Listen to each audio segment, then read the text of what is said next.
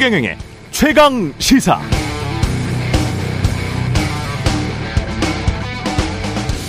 네, 제가 방송을 진행하는 이 섬, 여의도 서쪽에는 국회의사당과 방송사들이 있습니다. 여의도 동쪽에는 은행, 증권사들이 많죠. 서쪽은 정치 마케팅, 홍보가 발달해 있고, 동쪽은 금융 상품들 잘 팔기 위한 마케팅이 발달해 있습니다. 그러나 마케팅을 아무리 잘한다고 해서 금융 상품 자체가 엉터리로 구조화되어 있으면 파는 사람은 나중에 욕먹고요. 사는 사람은 바보 소리 듣기 딱 적당하죠. 정치 마케팅도 마찬가지입니다.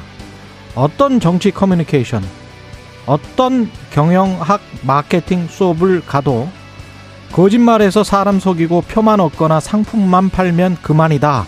이렇게 가르치지는 않습니다. 홍보든 마케팅이든 파는 대상이 무엇이든 공통적으로 개론소에서 강조하는 건 진실입니다. 내용이, 콘텐츠가, 의도가, 사람이, 본질이 진정성 있느냐. 양고기 판다고 하면서 개고기 팔면 그건 위법 부당한 것이다. 이렇게 가르칩니다. 그게 기본이죠. 요즘 언론에 대통령 지지율 떨어진다고 이런저런 메시지 전달의 방식이 문제다. 홍보, 마케팅이 문제다. 뭐 이런 이야기 무성합니다. 그 산이 아니에요. 거기서 그러시면 안 됩니다. 거기 올라가 봐야 소용없습니다. 내려와서 진짜 올라갈 산을 찾아 차근차근 올라가시기 바랍니다. 그게 훨씬 빠른 지름길입니다. 네, 안녕하십니까. 7월 29일 세상에 이익이 되는 방송 최경련의 최강시사 출발합니다. 저는 KBS 최경련 기자고요. 최경련의 최강시사 유튜브에 검색하시면 실시간 방송 보실 수 있습니다. 문자 참여는 짧은 문자 50원, 기본자 100원이 드는 샵9730 유튜브 무료 콩 어플 많은 이용 부탁드리고요. 오늘 최강시사 예, 더불어민주당 당대표 최고위원 예비 경선 끝났죠. 강훈식 더불어민주당 당대표 후보 3인 안에 들어갔습니다. 그리고 김진태 강원도지사 만나봅니다.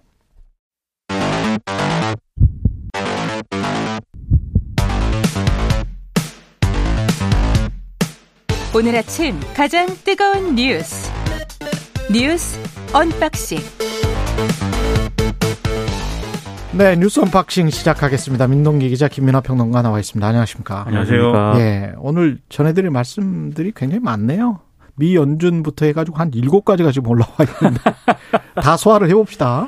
예. 목표는 네, 예. 높게 가지고 예. 높여는 네. 뭐 높게.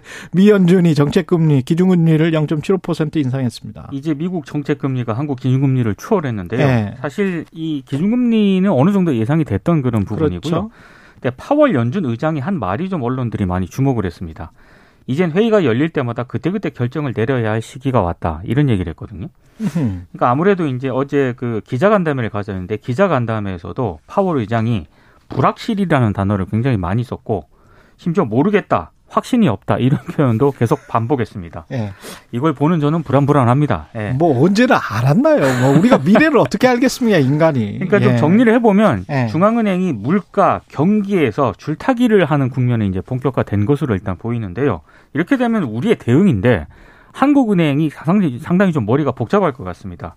왜냐하면 앞으로 통화 정책을 결정을 해야 할때이 예.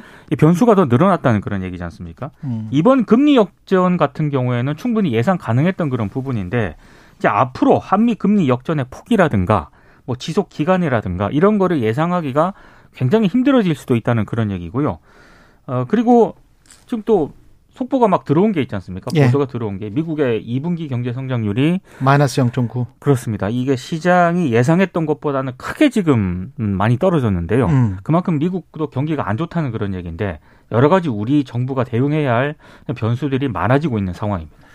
그러니까 이게 2분기 경제 성장률 마이너스 0.9%를 기록해서 두 개 분기 연속 마이너스 성장이다. 1분기 마이너스 1점 몇 퍼센트죠? 이게? 1.6이었어요. 예. 그래서 이제 기술적 경기 침체 상태이다. 그러니까 기술적이라는 거는 이제 어 이걸 이제 해석을 하면 그대로 이제 표현을 하면 경기 침체인 것이다라는 건데 아니, 원래 이게 교과서적인 정의예요. 그렇죠. 네. 예. 그러니까요. 이 기술적이다. 음. 근데 이게 왜 기술적이라는 표현을 왜 언론이 붙이고 있냐면 이걸 가지고 논쟁을 또 하는 것 같아요. 미국의 그 정책 담당자들이라든가 교수들이라든가 예를 들면 이게 경기 아니라고 우기잖아요, 지금. 교과서적인, 교과서적인 경기 침체는 2분기 연속 마이너스 성장이면 경기 침체다, 리세션이다, 딱 정의가 내려져 있는데. 그렇죠. 아니야. 경기 침체 아니야. 지금 그렇죠. 계속 그러고 네. 있는 거예요. 그렇게까지는 아닐 수도 있어. 예. 뭐 이렇게 얘기를 하는 건데 예. 그러다 보니까 이제 제롬 파월 의장이 지금 이제 금리 인상을 이제 하는 것, 것에 대해서도 지금 음. 인플레이션이 상당하기 때문에 금리 인상은 뭐 이른바 뭐 자이언트 스텝이다 이래가지고 한 번 더 할 거다 뭐 이런 얘기이지 않습니까? 근데 그런 얘기를 받아들이면은 아 금리 인상을 앞으로도 쭉쭉 해나가는구나 이렇게 생각을 하고 대비를 해야 될 텐데 또 그렇게 얘기를 하면서 근데 앞으로 좀 속도 조절을 해야 될지도 몰라 또 이렇게 얘기를 하거든요. 왜냐하면 성장률이 지금 이런 상황이니까. 근데 이것도 두 가지 의견이 있는 것 같아요, 미국에서. 그러니까 이게 지금 이제 경기 침체가 명확한 상황에서 이거 탈출할 수 있는 방법은 없기 때문에 음. 차라리 빨리 금리 인상을 해가지고 이 상황을 그냥 이제 일단은 꺼트리고 음. 인플레이션 일단 꺼트리고 그 다음에 얘기를 하는 게 맞다라고 하는 쪽하고 지금 이제 이 제롬 파월 의장을 비롯해서 지금 이제 제일 예런 재무부 장관이라든가 이런 사람들은 그렇게까지는 아니야. 어, 우리는 뭐 더 노력을 해야지. 뭐 이런 분위기도 있는 것 같고, 그 미국이 아직 좀 갈팡질팡하는 분위기인 것 같아서 우리도 그러면 이제 가닥을 잡기가 참 어렵구나 이런 생각을 하게 만듭니다. 가닥을 잡아주는 단어가 오늘 월스트리트저널의 ING 수석 economist지가 이런 말을 했어요. 이 단어가 저는 미국의 시장 그리고 현재 전 세계 시장을 대변하는 말이라고 생각을 하는데 proper recession이라고 적절한 경기 침체라고 이야기를 했습니다. 2분기 마이너스 성장률을 보고. 그래서 사실은 시장은 경기 침체를 바라고 있었던 거예요. 경기 침체를 바라고 있으면서 금리 인상의 속도가 그러면 조금 늦춰지겠구나. 음, 연말까지는 우리가 그때 이제 4%까지 가면은 굉장히 위험하다. 제가 그런 이야기를 했었잖아요. 근데 네. 3.5 정도면은 그러면은 방어할 수도 있겠다. 왜냐하면 2018년, 19년 생각을 해보면 한 2년 동안 미국과 금리가 역전이 되고 어제 한덕수 국무총리도 그런 적이 우리가 뭐 두세 차례 있었기 때문에 그럼에도 불구하고 외화 유출이랄지 그런 것들은 그렇게 심하지 않았단 말이죠. 그런 것들을 생각해 보면 미국의 오히려 경제 성장률이 침체가 되는 게 다른 전 세계 증시에는 나을 수가 있습니다. 음. 달러 약세로 이어질 수가 있기 때문에 그- 그렇게 달러 약세로 이어지면 2023년에 지금 경제 성장률이 미국이 1%대 이야기를 하고 있는 거거든요. 우리는 2.1% IMF가 이야기를 하고 있는 거고 우리가 속해 있는 선진국 경제라는 어드밴스드 이카노미스트가 한 2.6% 이야기를 하고 있는 거예요.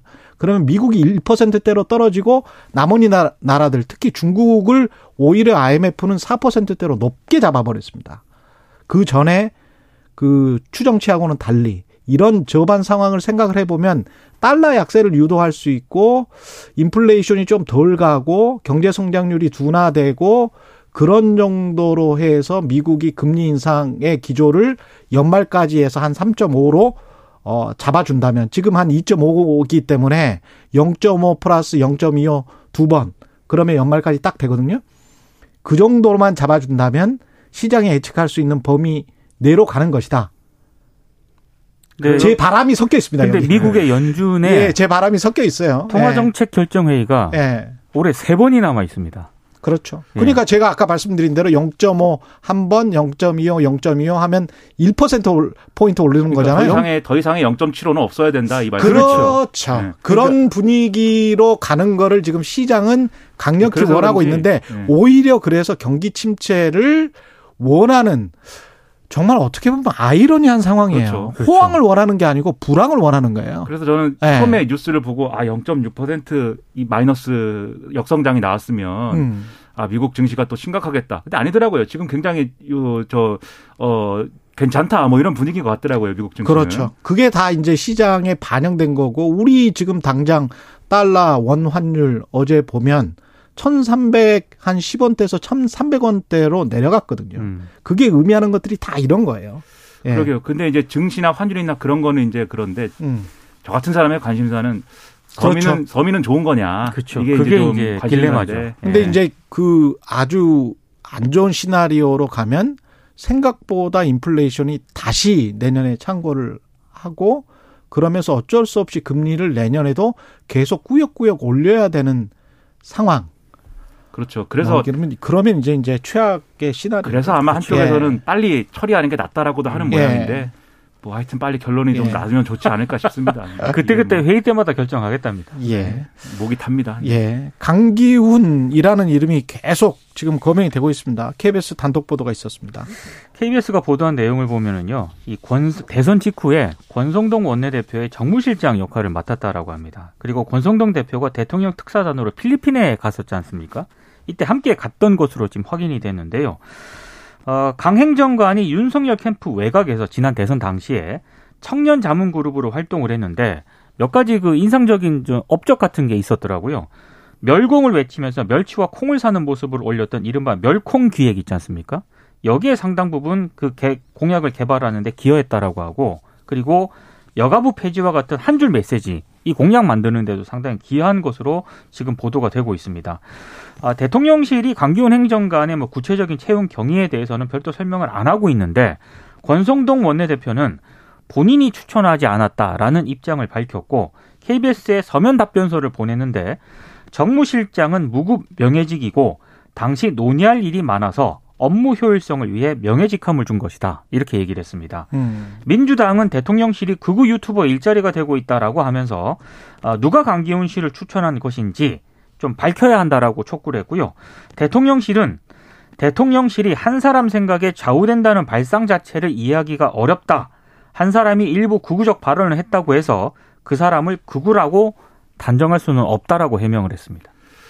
네, 이 대통령실의 해명이 잘 이해가 안 되죠. 왜냐하면 지금 문제 제기의 핵심은 이 강기훈 씨라는 분이 신기한 얘기를 많이 했는데 자유 새벽당 강령을 보시면 압니다. 네. 그렇죠. 예. 그리고 실제로 이제 이 유튜브 영상이나 이런 걸 통해서 과거에 어, 박근혜 전 대통령 탄핵에는 중국 공산당이 개입한 결과이다 뭐 이런 주장도 하고 그랬다고 하는데 부정선거 주장도 하고. 그렇죠. 이 예. 총선 부정선거 주장도 하고 그랬다고 하는데 이런 사람을 이게 뭐 감춰져 있던 얘기가 갑자기 나온 게 아니라 자유의 새벽당이라는 활동을 했기 때문에 예. 이건 뭐 충분히 알고 있을 수밖에 없고 확인될 수밖에 없는데 그런 인물을 대통령실에 이렇게 일을 해라라고 한 이유가 뭐냐 이제 이게 핵심이잖아요. 그러니까 우리 한자 상, 성어에 유유상종이라는 이야기가 있잖아요. 그러니까 그런 말도 있고 네. 혹시 친한 그 사상적으로 친한 게 아니냐. 그러면 우리가 알고 있는 보수의 본류와는 다른데 혹시 같은 생각인 거 아닌가? 그렇죠. 그걸 묻고 있는 거예요. 그러니까 같은 사실은. 생각이어서 채용한 거 아니냐라고 물어봤는데 음. 강기훈 씨가 극우라고 해서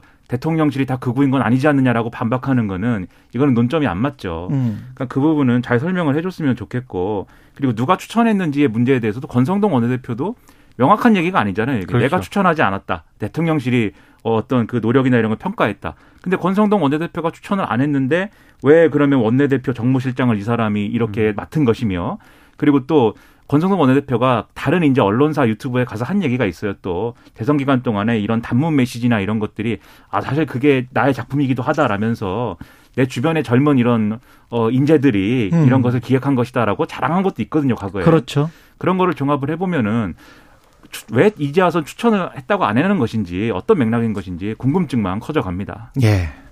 그리고 김건희 여사가 오랜만에 공식 공개 행보를 재개했습니다. 어제 정조 대왕함 진수식에 참석을 했습니다. 그리고 한국 인도네시아 정상회담 공식 만찬에도 참석을 했거든요.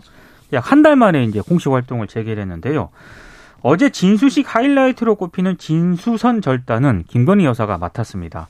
아, 대통령실은 일단 굉장히 조심스러운 반응을 보이고 있긴 합니다.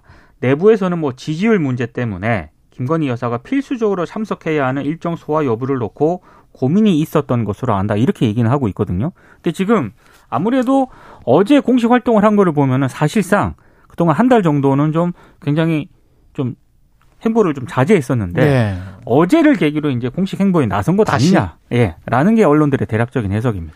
그러니까 지금 윤석열 대통령 임기가 뭐 많이 남았는데 지금 뭐 취임한 지 얼마 되지 않았는 않은 상황인데 그러니까 김건희 여사 입장에서 봐도 앞으로 이제 어 뭔가 영부인으로서 해야 될 일을 하는 해야 되는 기간이 상당히 많이 남은 거잖아요. 그럼 그 기간 내내 이제 뭐 움직일 움직이지 않는다라고 하는 거는 김건희 여사 포기하지 않을 것 같아요. 그래서 지금 이것도 이 정조대왕함 진수식에 대통령이 참석을 하게 하- 하기 때문에 보통 이런 경우에는 이제 이런 이 밧줄 끊는 이 행사를 영부인이 한다고 하는데 예. 그런데 그걸 뒤집어 얘기하면은 안 할 수도 있거든요, 사실. 그렇죠. 예를 들면 과거에 이제 사례 같은 경우에 물론 대통령이 참석을 안 한 경우이긴 합니다만 다른 배 진수식 같은 경우에는 예를 들면 군 관계자의 뭐 배우자나 이런 사람들이 하는 경우도 있어요. 음. 근데 그런 기회를 일부러 가, 진게 아니라 여기에 이제 다 총출동해 가지고 굉장히 이제 중요한 어떤 진수식으로 치르면서 김건희 여사가 이런 역할을 하도록 이제 이 가는 간 거거든요. 그러니까 그런 걸 볼 때는 앞으로 어떤 방식이든 정상적인 어떤 영부인으로서의 행보를 하겠다라는 의도를 뭐 내비치고 있는 거다라고 볼 수밖에 없는 거죠. 그리고 함께 이제 공군 1호기, 2호기 맞습니다. 예, 네. 타고 오는데 권성동 대표를 포함해서 여러분들이 핵심들이 다 탔던 거죠. 그렇습니다. 예, 그러면서 이야기를 쭉 하고 어떤 우회를 과시하고 그랬던 걸 보면 이 진영 이 체제로 쭉 가겠다 권성동 체제로 가겠다 그런 메시지도 좀 담겨 있는 거 아닐까요? 언론들의 평가가 조금 나뉘긴 하는데 예. 대략적으로 권성동 그 원내대표 쪽에 음. 윤석열 대통령이 힘을 실어준 것 아니냐 이런 해석이 좀 상당히 많습니다.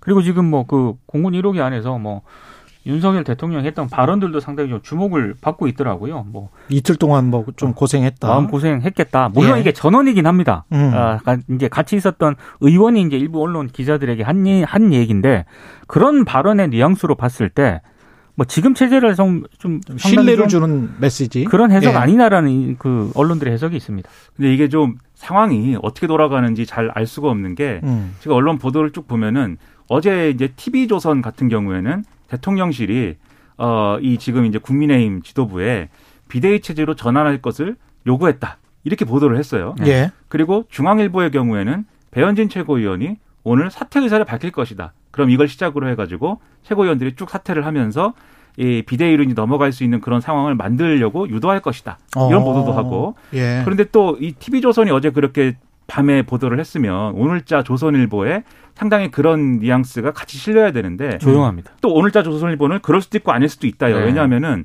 지금 이 배현진 최고위원이나 이런 사람들 일부 최고위원은 나라도 지금 사퇴를 할 테니 음. 빨리 지도부를 사퇴를 시켜가지고 지금 이제 당원 단계에 보면은 최고위가 기능이 정지되면은 비대위로 갈 수 있게 해놓은 조항이 있거든요. 아 그렇군요. 그렇게 그 방법으로 비대위로 가자. 아. 권성동 직- 직무대행 체제로는 더 이상 안 된다.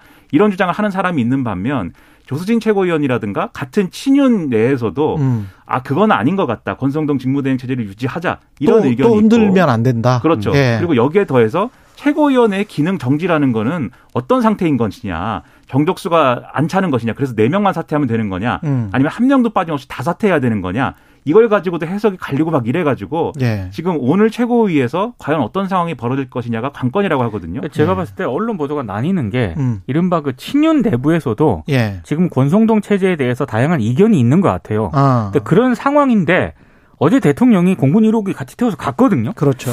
이거는 좀 상당한 메시지가 있는 거 아니냐. 그 부분에서 의문이 있는 거예요. 네. 대통령의 메시지와 태도가 명확하면 음. 왜 이른바 친윤계라고 하는 분들은 왜 이렇게 알겠습니다. 음. 의견이 분분한 거냐. 여기까지 해석을 하고 네. 민주당 예비 경선에서 강훈식, 박용진, 이재명 통과했습니다. 이거는 그냥 넘어가도록 하고요. 네. 40분까지 마무리를 해야 되니까 이재명 사법 리스크가 점점 커지고 있다. 8월쯤에 법인카드 경찰 이야기 나오는데 그 계속 수사가 되고 있는 것 같습니다. 그러니까 이게 그 김혜경 씨 법인카드 유용 의혹 수사 결과를 8월 중순에 발표하겠다라고 경찰이 밝혔거든요. 예. 근데 다 보도가 됐습니다만 지난 26일에 이 사건 참고인으로 경찰 조사를 받았던 40대가 극단적인 선택을 하지 않았습니까? 그렇죠. 근데 지금 오늘 언론 보도를 또 보면은요. 일부 언론이 보도한 내용인데 뭐 이 40대 지금 자살한 것으로 극단적 선택을 한 것으로 보이는 이 40대 개인 카드가 음. 법인카드 바꿔치기 과정에서 사용됐다는 의혹이 제기됐다. 그냥 개인 카드로 먼저 쓰고 그 다음 날 경기도청 법인카드로 가서 또 그렇죠. 긁었다. 왜냐 법인카드는 한도가 정해져 있지 않습니까? 음. 그러니까 그러니까 이 카드가 사용이 됐다 바꿔치기에 이게 의미하는 건 굉장히 조직적이었다. 뭐 그래서 이제 경찰이 이걸 들여다보고 있는 것 아니냐라는 해석이 있는데 예. 그래서 지금 이제 한 달 정도 이제 이제 이세 명의 후보가 이제 그렇죠. 이제 본 경선을 위해서 이제 이제 경쟁을 해야 되는 거 아니겠습니까? 예. 이 과정에서 이 사법 리스크가 굉장히 커질 수 있기 때문에 이게 외부적 변수가 될 수 있다 민주당 경선에서 당 있습니다. 영향을 미칠 수가 있겠습니다. 그렇습니다. 그리고 이제 이분이 왜 그러한 극단적 선택을 했느냐에 대해서 지금 음. 국민의힘에서도 상당히 정치적인 어떤 공세를 막 펴고 있거든요. 예. 그래서 이분이 예를 들면은 너무 과한 수사를 받다가 이렇게 선택한 경우일 수도 있겠고 아니면은 국민의힘 주장대로 하면은 예. 이재명 이제 후 의원 쪽에서 너무 강하게 이제 방어를 해가지고 그렇게 됐을 수도 있겠고 음. 막 이제 의견이 분분하기 때문에 이분은 안타깝게 됐는데 좀 정치적인 소용돌이 휘말린 상황에서 이런 식으로. 좀 예. 어, 시끄러워질 것 같습니다. 네.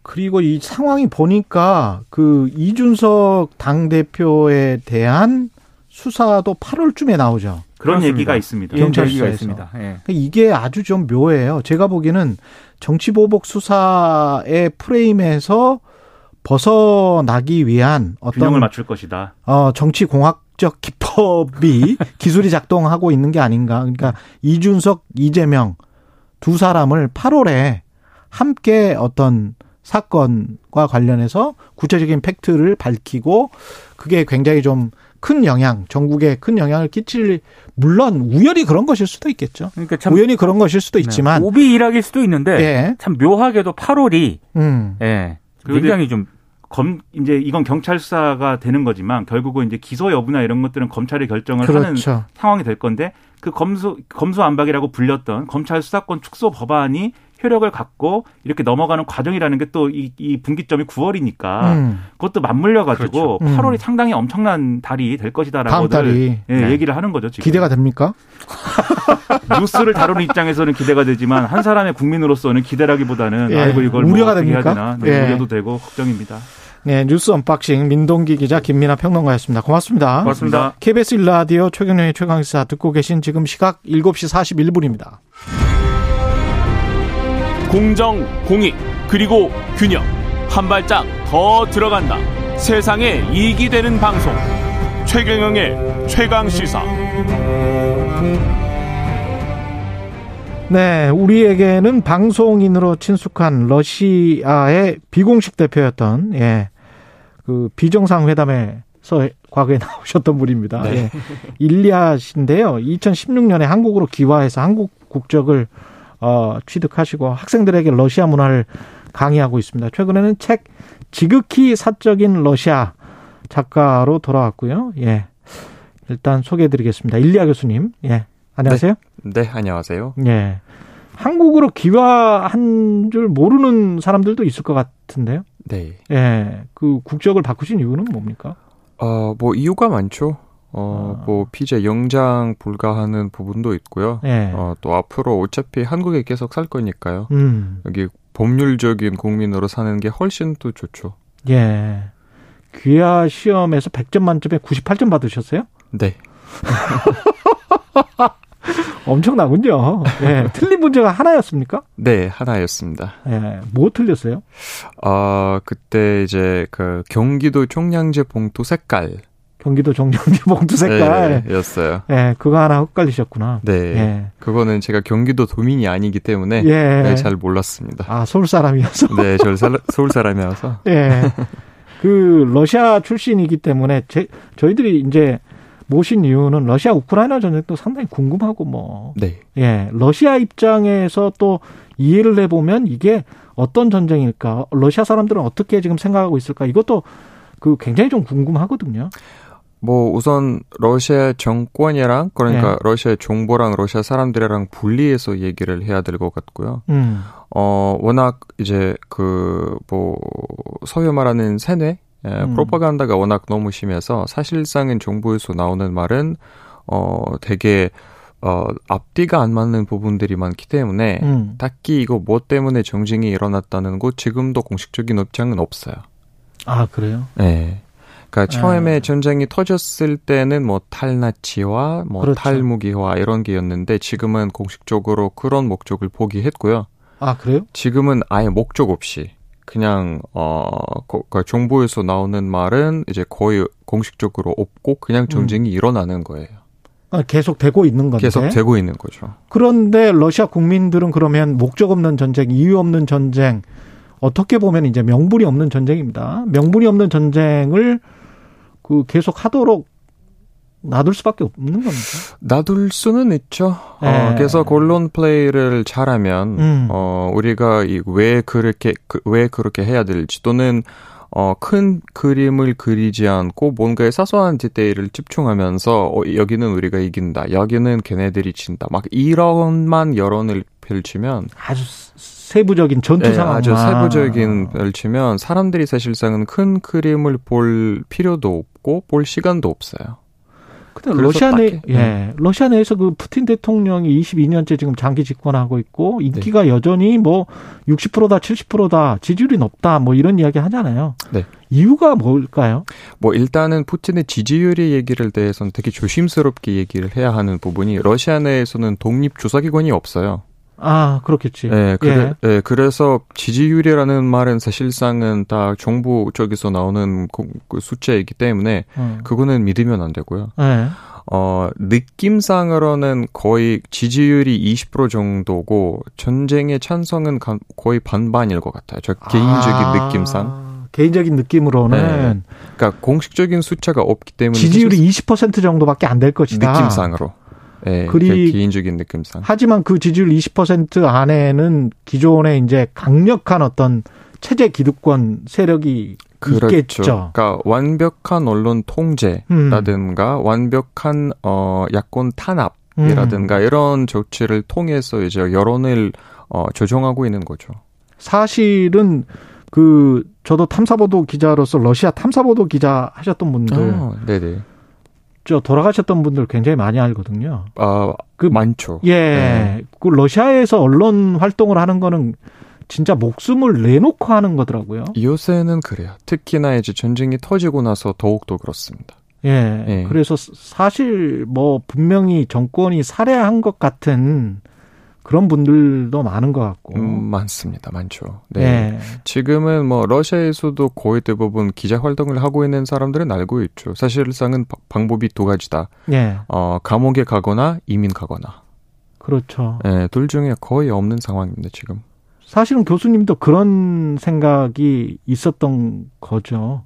어떻게 이민 이민이라는 선택이. 어, 그러니까 저는 이제 뭐 그 정치적인 이유라든가 이런 네. 것 때문에 이민 가는 거가 아니고 그 저도 네. 이제 한국에 넘어온 지 20년이나 아, 됐기 그러시군요? 때문에 네. 저 2003년에 한국에 왔기 때문에 아, 그러시구나. 저는 뭐 정치나 이런 거는 전혀 없었고요. 처음에 네. 한국에 이제 유학으로 한국말을 배우러 왔다가 뭐또 대학교 졸업하고 취직하고 이렇게 자연스럽게 살게 됐습니다.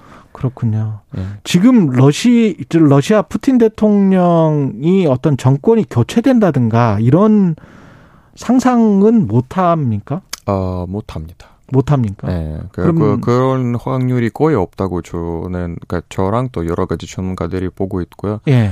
어, 2010년이, 2010년, 10년에, 어, 푸틴 대통령이 이제 개헌을 해서, 음. 이제 헌법적으로 2036년까지는 집권을 할 수 있게 됐습니다. 2030년까지? 네, 헌법적으로. 그래서 와, 그때까지는. 아직도 8년이나 남았네. 최소, 예. 어, 예, 최소 그때까지는, 어, 못 내려오겠죠. 안 내려오겠죠. 아. 그러면 우크라이나와의 전쟁은 어떻게 끝날까요? 글쎄, 이거는 끝날까요? 어, 그러니까 이것도 제 개인적인 생각인데 끝나지 않을 것 같습니다. 지금으로 봤을 때 끝나지 않을 것 같아요? 네, 끝나지 않을 것 같아요. 그러니까 어, 한반도 시나리오가 현실이 되거나 예.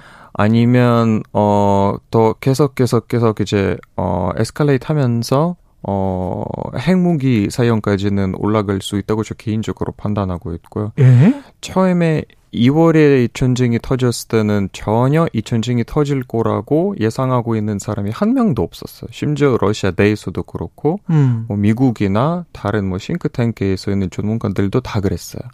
근데 실제로 터졌잖아요. 예. 푸틴을 과소평가를 한 거예요, 사람들이.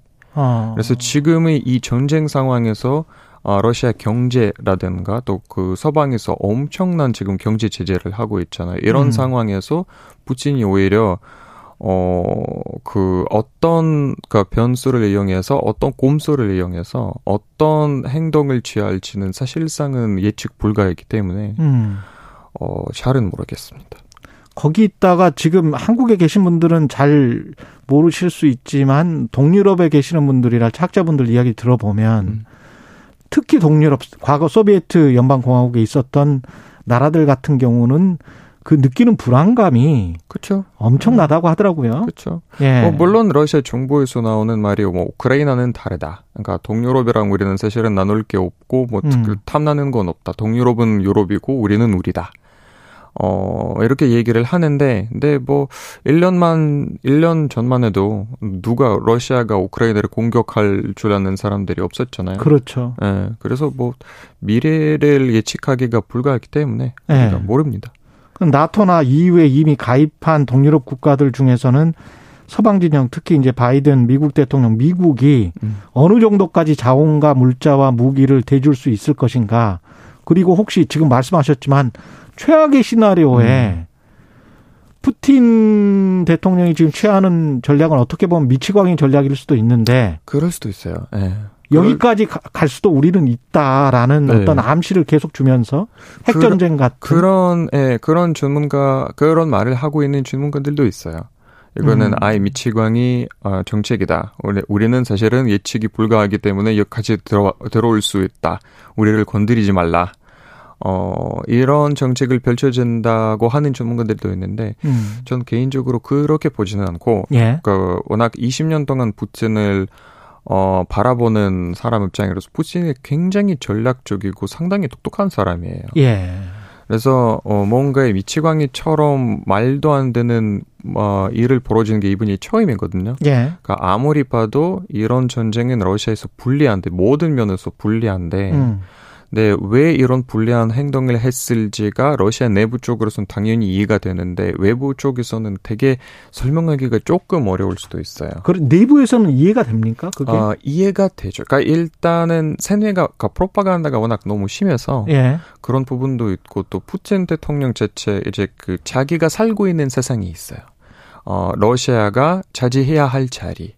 또는 우크라이나가 있어야 할 자리, 나토가 있어야 할 자리, 막 그렇게 자기가 꿈꾸는 세상이 있어요. 그 옛날 그 일, 일본 제국이 뭐 아시아 대공영 하는 것처럼 슬라브 대공영 뭐 이런 게 있는 거예요? 어, 그런 비슷하다고 보시면 될 것 같아요. 슬라브 민족주의 대공영 뭐 이런 것들? 어, 뭐 그 푸틴이 생각하고 있는 게 이제 민족 기반에 음. 이제 하는 건 아니지만, 예. 근데 대체 비슷해요. 비슷한 네. 그런 네. 생각. 네. 예. 그러니까 과거 소련의 영광이나 이런 것들을 생각을 하고 있는 겁니다. 아, 그러니까 그것도 이제 꼼소를 어, 꼼소로서 이용하는 부분이고요. 원래는 네. 소련을 부활시키려는 노력이 아니라 네. 그냥 러시아를 강하게 만들려는 노력은 푸틴이 어, 본인이 하는 것도 있고 제 생각에는 그건 맞아요. 그러니까 푸틴이 어, 러시아가 똑똑한 문명을 갖고 있다고 믿고 있어요. 아. 그거는 이제 서방이 아닌 아시아가 아닌 독특한 문명이다. 음. 그래서 이 문명에게 누군가가 명령을 할 수가 없는 문명이라고 믿기 때문에 음. 우리가 무조건 독립적이어야 된다. 근데 독립적이려면 무조건 옆에 있는 나라들은 음. 친러시아 성향을 가져야 된다. 그게 아. 이제 우크라이나가 그 틀에서 벗어나기 시작했을 때쯤 전쟁이 터진 거죠. 그 지금 서구의 경제 제재나 이런 거는 좀 먹힙니까? 러시아 예? 음, 그러니까 경제 제재라는 것은 어 하루 아침에 확 느껴지는 건 아니에요. 원래 경제 제재라는 게 음. 뭔가 이렇게 딱 해서 뭔가 갑자기 효과가 나타나는 게 아니라 장기적인 이제 그런 효과를 갖고 있는 곳이기 대책이기 때문에 예. 지금 바로 당장 러시아에 나타나는 효과가 미묘해요. 아, 크지는 않아요. 그러나 근데 장기적으로 봤을 때 어마어마한 그런 손해가 어, 보이긴 해요. 이거는 뭐 항공 그렇죠. 분야도 그렇고 뭐 그렇겠죠. 뭐 산업 분야도 네. 그렇고 그러니까 모든 분야는 그런데 시간이 다 돼서 하여간 평화는 요원한 것 같은데 한 번 더 모셔야 될 것 같습니다. 예, 아. 일리아 벨라코프 교수님이었습니다. 고맙습니다. 네, 감사합니다. 예.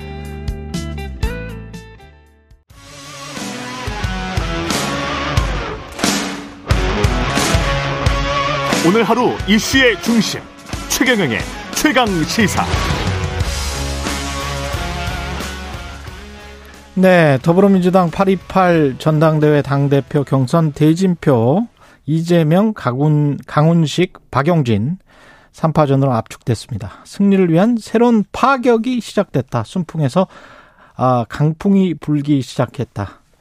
강훈식 의원 이렇게 주장을 하시고 봉경선 무대에 올랐는데요. 스튜디오에 나와 계십니다. 안녕하십니까? 네, 안녕하세요. 예, 축하드립니다. 고맙습니다. 예. 이게 이변이라고 외부에서 이야기를 하던데 이변이 맞습니까? 이변이 맞죠. 왜냐하면 대통령 후보들도 두 분이나 나오셨고 음. 전직 최고위원들도 나오셨고 사실 저는 지지율도 낮고 예. 그리고 전국 선거를 고른 그분들처럼 한 경험이 있는 것도 아니니까요. 음. 어, 도대체 강훈식이 누구길래 예. 이런 이변이 이변이 만들어졌다 저는 이런 생각은 좀 듭니다. 중앙위원들의 마음을 어떻게 얻으셨어요?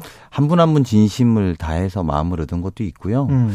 그리고 사실은 좀 저희가 제가 저는 생각지도 않게 많은 분들이 지지 선언하면서 저에 대한 주목도가 중앙위원들 사이에서도 좀 강훈식 다시 보자 약간 이렇게 된 것도 있는 것 같고요. 김용춘 전 장관, 임종석 전 대통령 비서실장, 조웅천 의원, 장철민 의원이 공개 지지 선언을 했습니다. 네, 네. 그런데 이제 그분들이 네. 다 개파나 나이나 세대가 다 다른 분들이시니까 그렇죠. 예. 그러니까 이제 왜 뭐지? 이게 누구지? 이제 특히 임, 임종석 실장이 뭐 다른 이야기까지 추가로 하면서 음. 총리로 추천됐던 이야기까지 이제 하시면서 좀 주목도가 확 중앙위원들 사이에서는 좀 높아졌던 지점들도 있는 것 같습니다. 어떤 기대라고 생각을 하세요? 변해라, 바꿔라, 어. 라는 명령이라고 보고요. 그분들의 자발적 지지도 저한테는 다 그런 명령으로 이, 이해가 되거든요. 음. 이재명 후보를 좀 넘어서는 새로운 변화를 만들어야 된다. 예. 이런 요구라고 저는 생각합니다. 파격을 예선에서는 굉장히 강조를 하셨단 말이죠. 이게 네. 어떤 의미의 파격입니까? 우리 당이 어려울 때 늘 새로운 파격들을 선택했을 때 우리 당이 살아나고 승리했습니다. 음. 근데 뭐 되게 오래된 이야기지만 70년대 40대 기술론도 결국은 파격 아닙니까? 근데 당시에 어 박정희 정부를 결, 결국은 그 40대 기수들이 무너뜨리는 제일 선봉적 역할을 했고요. 음. DJP 연합도 당시에 파격이었습니다. DJ만으로는 안 된다 이랬는데 새로운 파격을 선택하면 DJP 연합이라는 파격을 그랬죠. 만들어내면서 했고요. 부산 사람 노무현을 광주 시민이 선택하는 파격이 또 있었거든요. 그랬죠. 근데 그런 파격들이 민주당의 새로운 활력과 에너지를 만들었다는 것이고요. 음. 저를 선택해 준 것도 그런 파격을 선택해서 민주당의 새로운 에너지와 미래를 열어라. 저는 이렇게 생각합니다. 그럼 지금 필요한 파격은 뭡니까? 민주당이.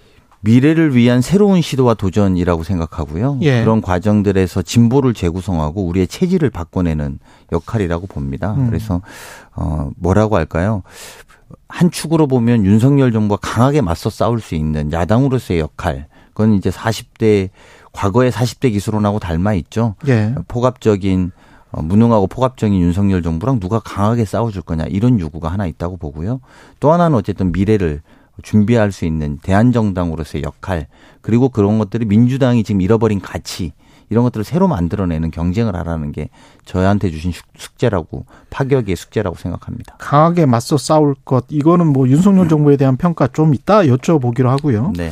진보 재구성과 체질을 어떻게 어떻게 하우투 어떻게 바꿔야 됩니까?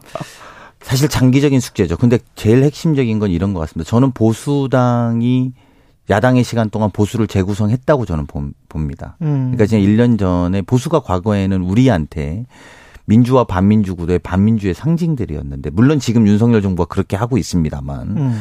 근데 독재 후에였던 인식들이 있거든요. 그렇죠. 그런데 어, 이준석과 윤석열 대통령을 이준석 대표와 윤석열 대통령을 독재 후회라고 지금 말하지는 않습니다.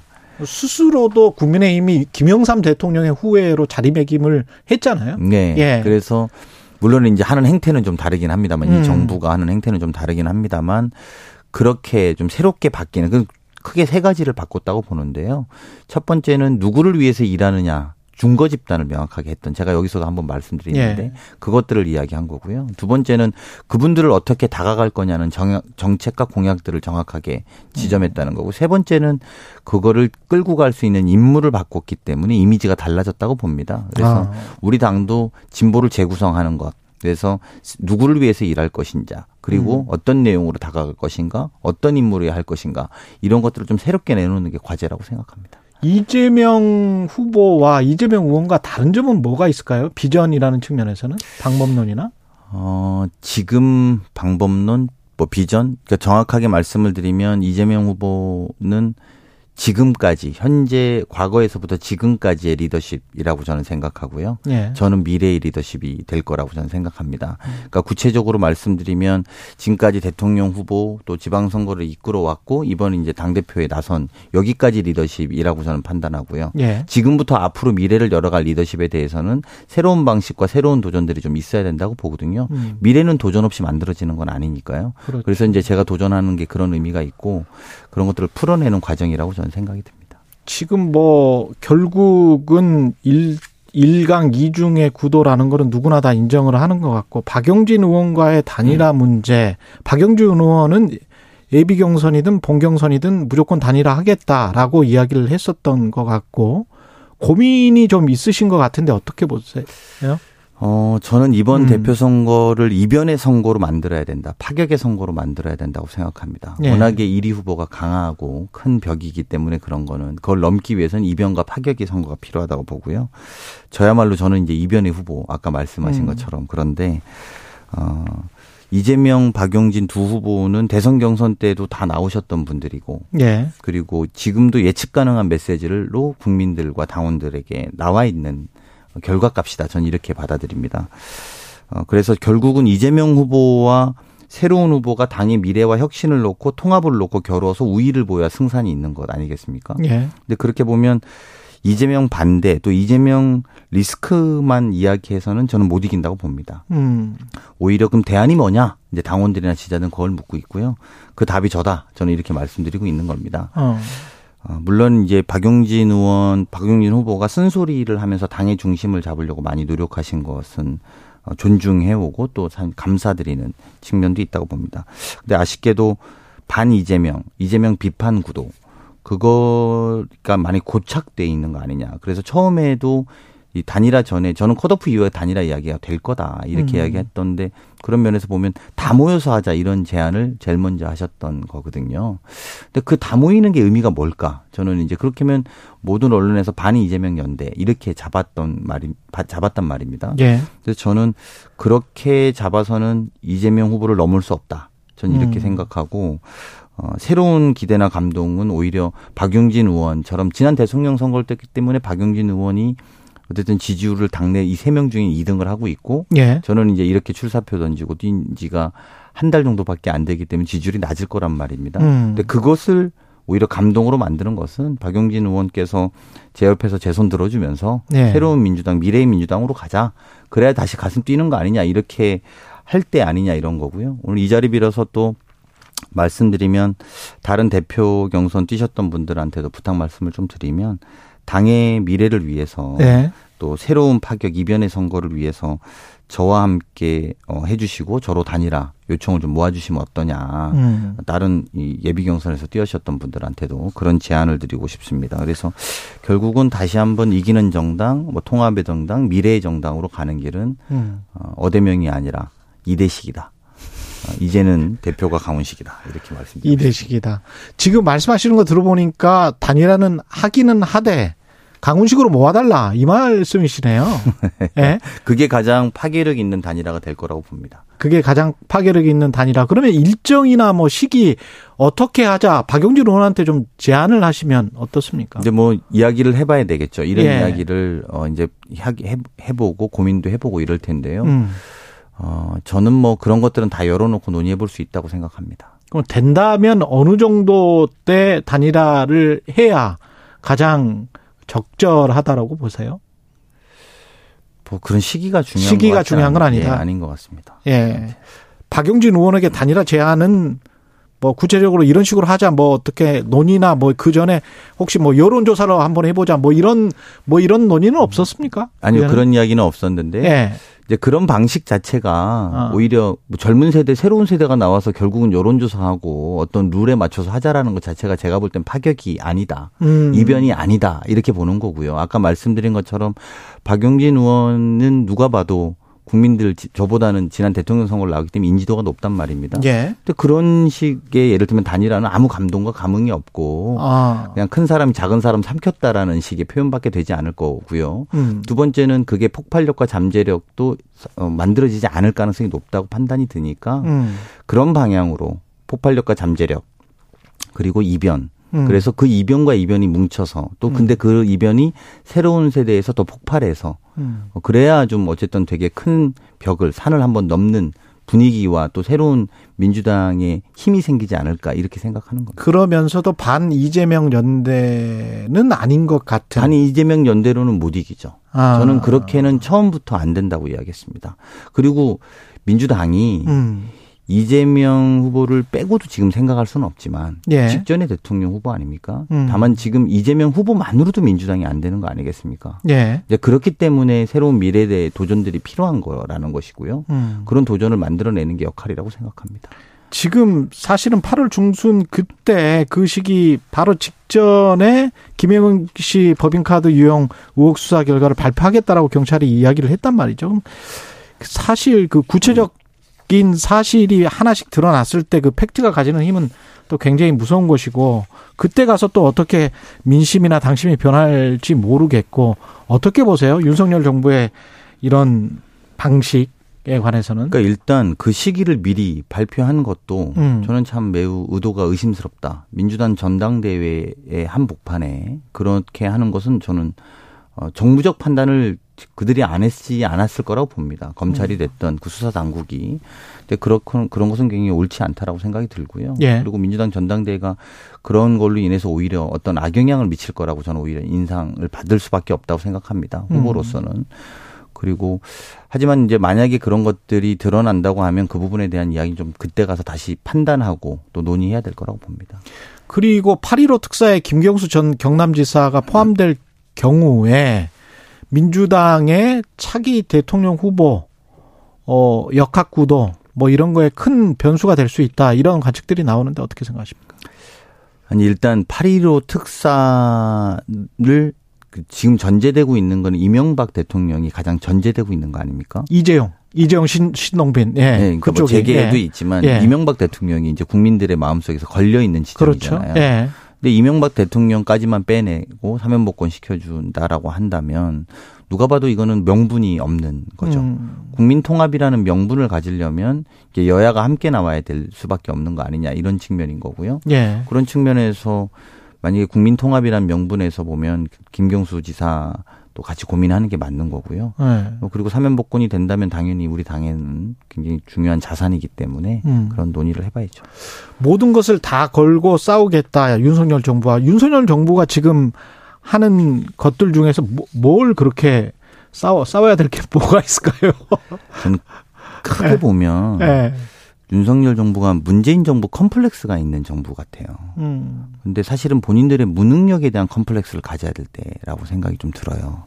그래서 거의 뭐 압수수색 정부도 아니고 모든 부처들을 지금 다 압수수색만 하고 있지 않습니까? 예. 근데 국민들은 지금 그런 것들을 원하는 것이 아니라 압수수색 전 정권을 잘못했지 우리가 더 잘했어 이런 식의 논리로만 설명될 게 아니라 우리들이 어렵고 힘든 부분을 지금 밝혀달라는 거잖아요.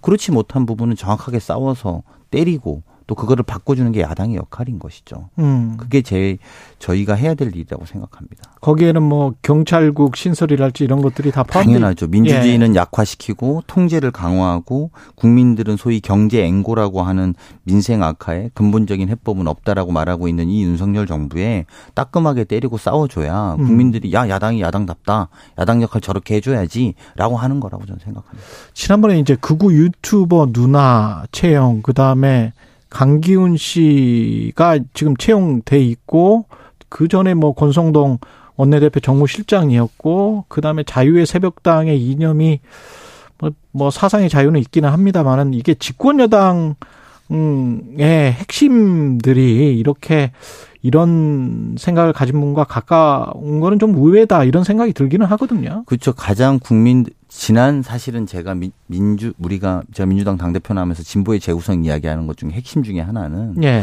우리가 지난 정부의 모두의 정부 모, 모든 이의 정부가 되려고 너무 노력했다. 그러니까 무슨 말이냐면 여당이기 때문에 느끼는 숙명이 있는 겁니다. 누구의 특정 세력의 정부가 돼서는 안 되잖아요. 음. 그러니까 문재인 정부 때 모두를 위한 정부고 싶었고 그러다 보니까 민주당이 도대체 누구를 위한 민주당이냐? 음. 이 중거 집단을 상실해 버린 거고 그런 과정 속에서 기득권과 내로남불들의 모습들이 나타나면서 국민들이 민주당을 외면한 것이거든요. 예. 그래서 우리가 다시 누구를 위해서 일할 거냐? 중거 집단을 새롭게 하고 내용을 새롭게 하자. 아까 말씀드린 그런 것인데요. 음. 반대로 대통령과 정부라는 것은 모두를 위한 정부를 해야 됩니다. 한쪽 이념이나 물론 말씀하신 것처럼 이념의 자유는 있습니다만 한쪽 이념이나 특정 세력이나 저 정말 그것들이 국민들이 또 보편적이지 않은 세력이나 이념일 경우에는 국민들로서 모두의 국민들을 위한 대통령실이 되느냐 이건 음. 당이 심각한 의구심을 가질 수밖에 없다고 보고요. 예. 또 그런 분들이 대통령이나 여당 대표 사이에서 논의되고 있는 것도 음. 국민들로서는 납득하기 어려울 거다. 음. 뭐 예컨대 사회적인 식견이 있는 르, 뭐 사회 원로라든지 음. 아니면은 대개 우리 누가 봐도 국민들이 존경할 수 있는 분들을 대통령과 여당 대표의 문자에서 보고 싶지. 음. 이게 나 이해하지 못하는 이 사람이 누구인가. 근데 알아봤더니 이런 사람이더라라는 분들을 논의되는 것 자체가 국민으로서는 예. 많이 불행하다 이렇게 생각이 듭니다. 마지막으로 봉경선 각오 왜 가군식이어야 하는지 네, 말씀 부탁드리겠습니다. 네, 파격을 통한 승리, 또 이변의 선거. 음. 그래서 민주당이 어 뭐 새로운 선택을 하네. 어, 정말 이렇다면 뭐가 어떻게 바뀔지 모르겠네라는 걸 보여드리고 싶습니다. 민주당이 어렵고 위기라는 것이기 때문에 새로운 파격이 필요하다고 생각하고요. 그런 파격을 통할 때만 민주당이 거듭나고 새롭게 이길 수 있는 정당이 될 수 있다고 봅니다. 윤석열 정부가 못해서 반사 이익으로 조금 좋아졌는데요. 그걸로는 근본적 해법이 되지 않는다고 봅니다. 우리 안에 혁신과 미래를 열어가는 것 해낼 수 있게 도와주십시오. 잘 부탁드리겠습니다. 더불어민주당 강훈식 의원 8.28 전당대회 당대표 봉경선 후보였습니다. 고맙습니다. 네, 고맙습니다. 오늘 하루 이슈의 중심. 당신의 아침을 책임지는 직격 인터뷰. 여러분은 지금 KBS 1라디오 최경영의 최강 시사와 함께하고 계십니다.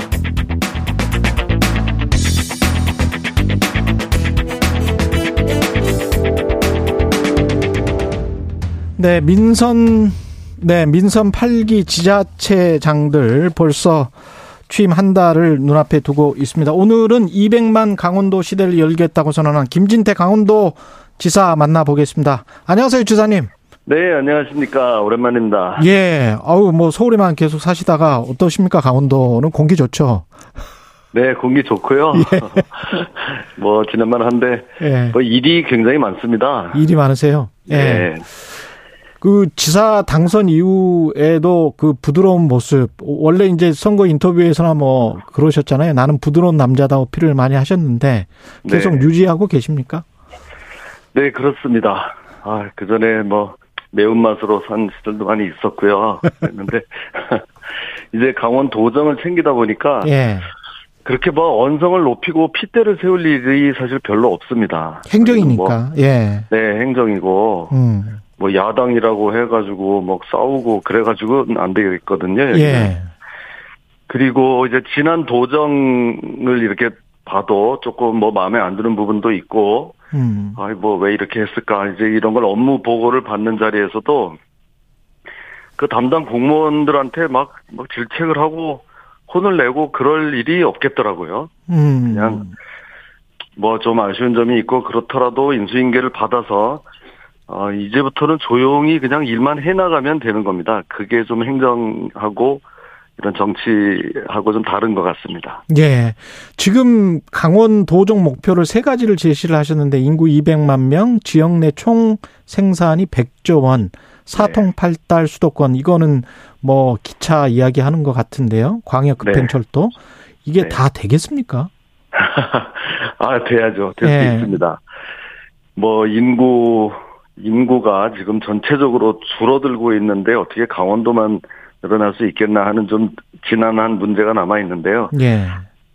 그냥 이 강원도 자체를 수도권에 편입을 시키려고 합니다. 어. 이미, 이미 춘천까지 1시간, 원주까지 1시간, 강릉이면 1시간 반이면 서울에서 갈 수 있거든요. 예. 그러면 이제 수도권 시대를 만들어 버리면 음. 수도권에 있는 그 많은 시민들이 어이 뭐 강원도도 이렇게 가깝고 공기 좋고 한데 뭐 가서 살자 이제 이런 개념으로 하기 때문에 여기는 이제 그 이 SOC 이 교통망이 또 그만큼 중요한 겁니다. 더 이거를 촘촘하게 놓고 그러면 강원도 가서 살면 더 좋은 유인을 만들어야 되겠죠? 예. 아, 그래서 이제 거기 가면 교육, 아이들 교육시키기도 좋고, 음. 또 일자리도 있고, 뭐 이제 그런 거를 복합적으로 지금 준비하고 있습니다. 그 집값 문제 때문에라도 수도권이 글쎄요. 만약에 그쪽에서 뭐 한 30분이다, 1시간이다. 그러면은 이주할 만한 사람들이 있을 것이다. 서울이나 수도권에서 그렇게 생각을 하시는 거네요. 네, 그런 것도 있고요. 예. 그전에는 이제 second house 개념으로 해서 아. 주말에 와서 좀 모실 수 있는 이렇게 생각했는데 이제는 그것도 바뀌고 있습니다. 예. 우리 이제 post 코로나 시대에 맞아서 주 5일, 주 4일, 주 3일까지 근무하는 곳이 이제 생겨나고 있거든요. 예. 그러면은 그냥 여기서 강원도에서 살고 뭐 살면서 가끔 서울에 어, 출근을 할 수도 있고요. 음. 그냥 여기서도 다 재택으로 일을 볼 수도 있고 이제 모든 이런 패러다임 자체가 좀 바뀌고 있습니다. 그 내년 6월부터 강원 특별 자치도가 정식 출범하는데 이렇게 되면 뭐가 어떻게 달라지는 건가요? 피부로 체감할 수 있는 게 뭐가 있을까요? 네, 그게 제일 우리가 지금 고민되는 질문인데요. 예. 이제 제주 특별자치도가 지금 출범한 지 지금 16년이 되는데도 제주 도민 중에서도 그게 뭔지 잘 모르는 분들이 한 40% 정도 된다고 하더라고요. 예. 그래서 정말 이 시민들이 강원도민들이 체감할 수 있게 이거를 바꿔야 되는데 제일 큰 거는 그거입니다. 저희는 경제특별자치도를 지향하고 있거든요. 예. 그러니까 그 전에는 여기가 강원도가 뭐든지 다 있습니다. 뭐 산도 좋고 물도 좋고 멋진 뭐 천혜의 자연 경관들이 있고 다 이렇게 했는데 딱 하나 없는 것 기업이 없습니다. 기업이. 예. 대기업들이 없고 큰 뭐 이런 일자리를 마련해 주는 그런 게 없어서 이게 모든 게 문제였는데 그래서 이제 기업들을 좀 유치하면 이제 강원도민들이 어 특별자치도가 되더니 어 이제 뭐 기업들이 들어오네 이거를 좀 느낄 수 있게 그렇게 하려고 합니다. 그 삼성 반도체 공장을 강원도에 유치하겠다 이게 이제 선거 때 약속이었는데 네. 어떻게 보세요? 이게 삼성이랑 삼성이라는 기업 자체가 이제 글로벌 기업이기 때문에 네. 유치하는 네. 게 그렇게 만만한 작업은 아닌데요. 맞습니다. 예, 예 어렵기는 예. 한데요. 쉽지 예. 않은데요. 이 우리가 삼성전자가 우리나라에서 시가총액 100조 원이 넘는 기업이 그거 삼성전자 딱 하나밖에 없습니다. 음. 그러니까 이 삼성이 거의 대한민국을 먹여 살린다고 해도 과언이 아닌데요. 기왕이면 그런 글로벌 기업을 좀 유치를 해보려고 합니다. 근데 지금 이제 저도 드디어 취임을 했는데 그렇다고 해서 어 삼성전자 수뇌부를 만나서 강원도로 와달라고 이렇게 하면 삼성도 또 얼마나 고민이 되겠습니까? 예. 강원도 말고도 전국의 지자체에서 지금 구애의 손짓을 보내고 있다고 하는데요. 음. 그래서 저는 좀 우회 전략이랄까, 뭐 bottom-up 방식이라고도 요새 하는데요. 예. 여러 가지 여건을 만들어서 음. 가만히 있어도 어, 삼성이 강원도 와서 기업을 하면은 뭐 이게 더 괜찮겠는데 하는 생각이 들도록 음. 하는 노력을 좀 병행하려고 합니다. 그게 바로 반도체 클러스터라고 하는데요. 예. 반도체 인력의 그 산업의 가장 중요한 R&D 이런 고급 인력을 배출하는 문제에 착안해서 어 거기에 역점을 두려고 합니다. 막 반도체 학과를 뭐 계약 학과로 만드는 것 여기에다가 시험 하는 곳, 실습하는 곳 이런 것들을 구축을 하려고 합니다. 그래서 지금은 그냥 오로지 정부에 매달려서 여기에다가 음. 이 반도체 거점 도시 전략 특화 단지를 좀 만들어 달라.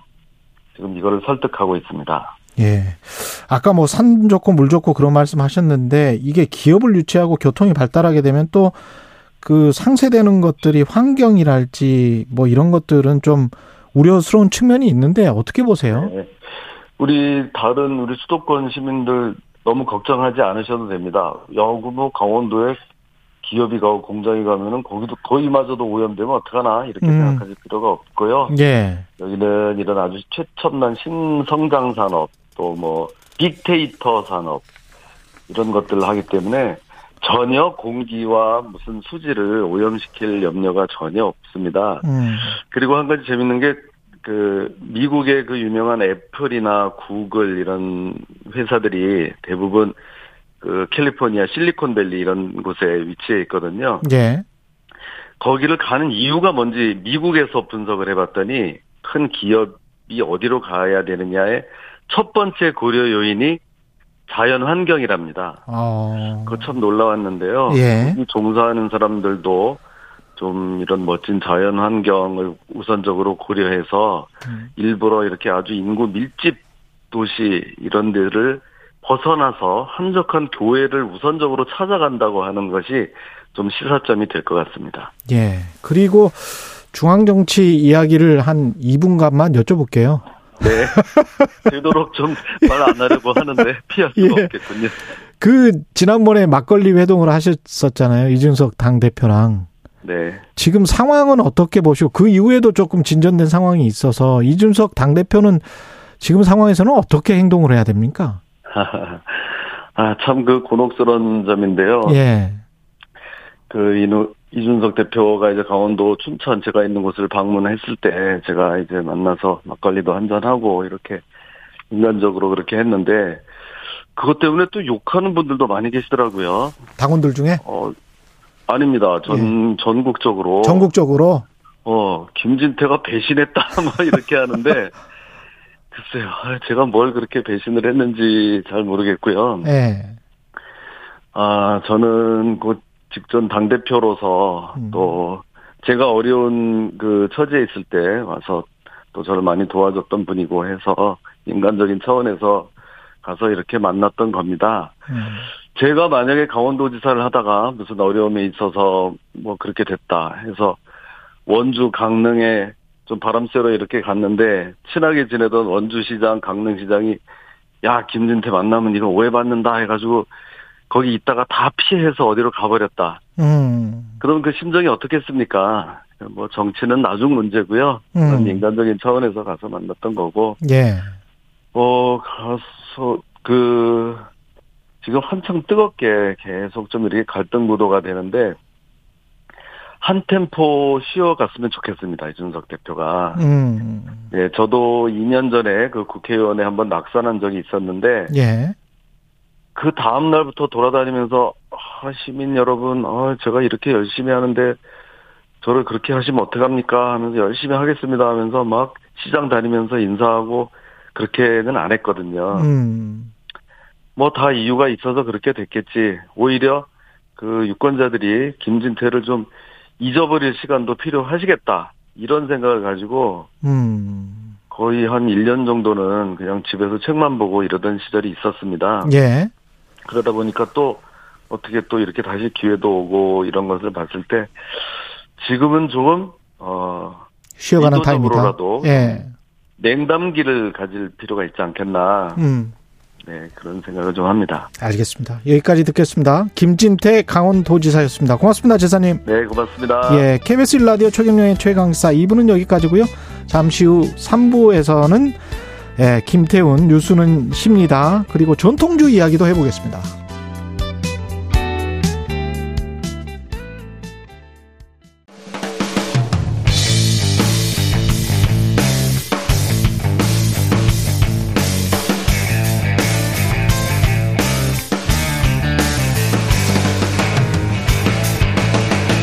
최경영의 최강 시사.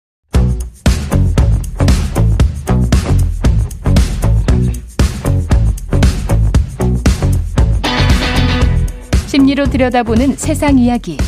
뉴스는 십니다. 네, 정치, 경제, 사회 등 우리 사회의 다양한 이슈를 심리학적 관점에서 풀어보는 시간입니다. 뉴스는 십니다. 출장으로 자리를 비우신 김경일 교수님 대신해서 경남대학교 심리학과 김태훈 교수님 나와 계십니다. 네. 안녕하세요. 안녕하세요. 예. 8월 말까지 지금 같이 하시는 거네요. 아, 네. 예, 김경일 교수님은 네. 보니까 그러면 출장이 아니 아닌가? 이거 뭐예요? 출장이 아니고 무슨 학 어디를 가신 그러니까 거예요? 학회 학회 네, 오랫동안 가 계시는 거군요. 학회 학회가 많으니까. 아 그렇군요. 네. 쭉 이렇게 네네. 돌아다시는 거구나. 좋겠습니다. 예. 뒷담화의 심리학. 오늘 그러니까 뒷담화 했네, 지금. 김경일 교수님 안 계실 때 뒷담화를 했어요, 우리가. 예.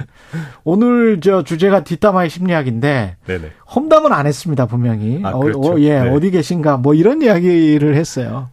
왜냐하면 여기 계속 저 뉴스는 심리다 좋아하시는 분들이 김경일 교수님 언제 그러면 다시 나오시나 뭐 이런 질문이 계속 있어가지고 제가 일부러 한번 해봤습니다. 뒷담화가 아니고 정보 제공이죠. 예, 정보 제공.